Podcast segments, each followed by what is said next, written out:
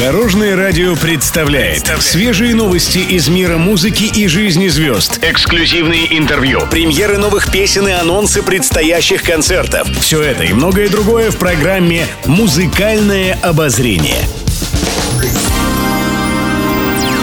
Добрый день. В студии Алена Арсентьева, и это программа «Музыкальное обозрение» на Дорожном радио.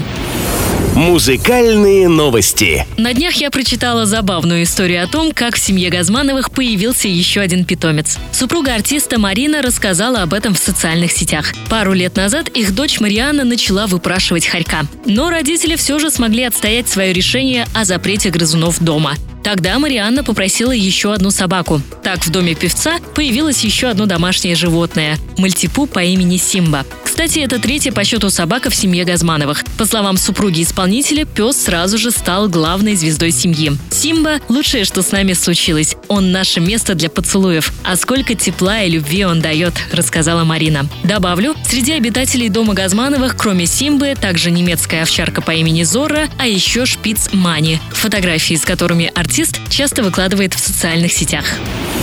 Пишет пресса. Продюсер Виктор Дробыш в свежем интервью объяснил свое намерение дать второй шанс женской группе «Тутси». По его словам, коллектив был обречен на распад. Девушки между собой часто ссорились и буквально устали друг от друга. Спустя некоторое время Дробыш пообщался с каждой из экс-участниц и понял, что артистки повзрослели и готовы попробовать снова. Группа Тутси всегда в моей голове и моем сердце. Надеюсь, они уже чуть взрослее, ведь они красивые женщины, хорошо поющие и научившиеся общаться друг с другом совсем по-другому, не так, как в нулевых, отметил продюсер. Он также назвал Тутси заколдованными, ведь немногим удается обрести популярность с первой песни. Композиция «Самый-самый» сразу же попала в десятку и стала очень популярной в стране. Это здорово, заявил Виктор Дробыш.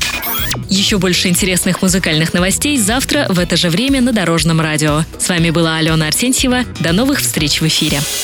Будьте в курсе всех музыкальных событий. Слушайте «Музыкальное обозрение» каждый день в 15.30 только на Дорожном радио.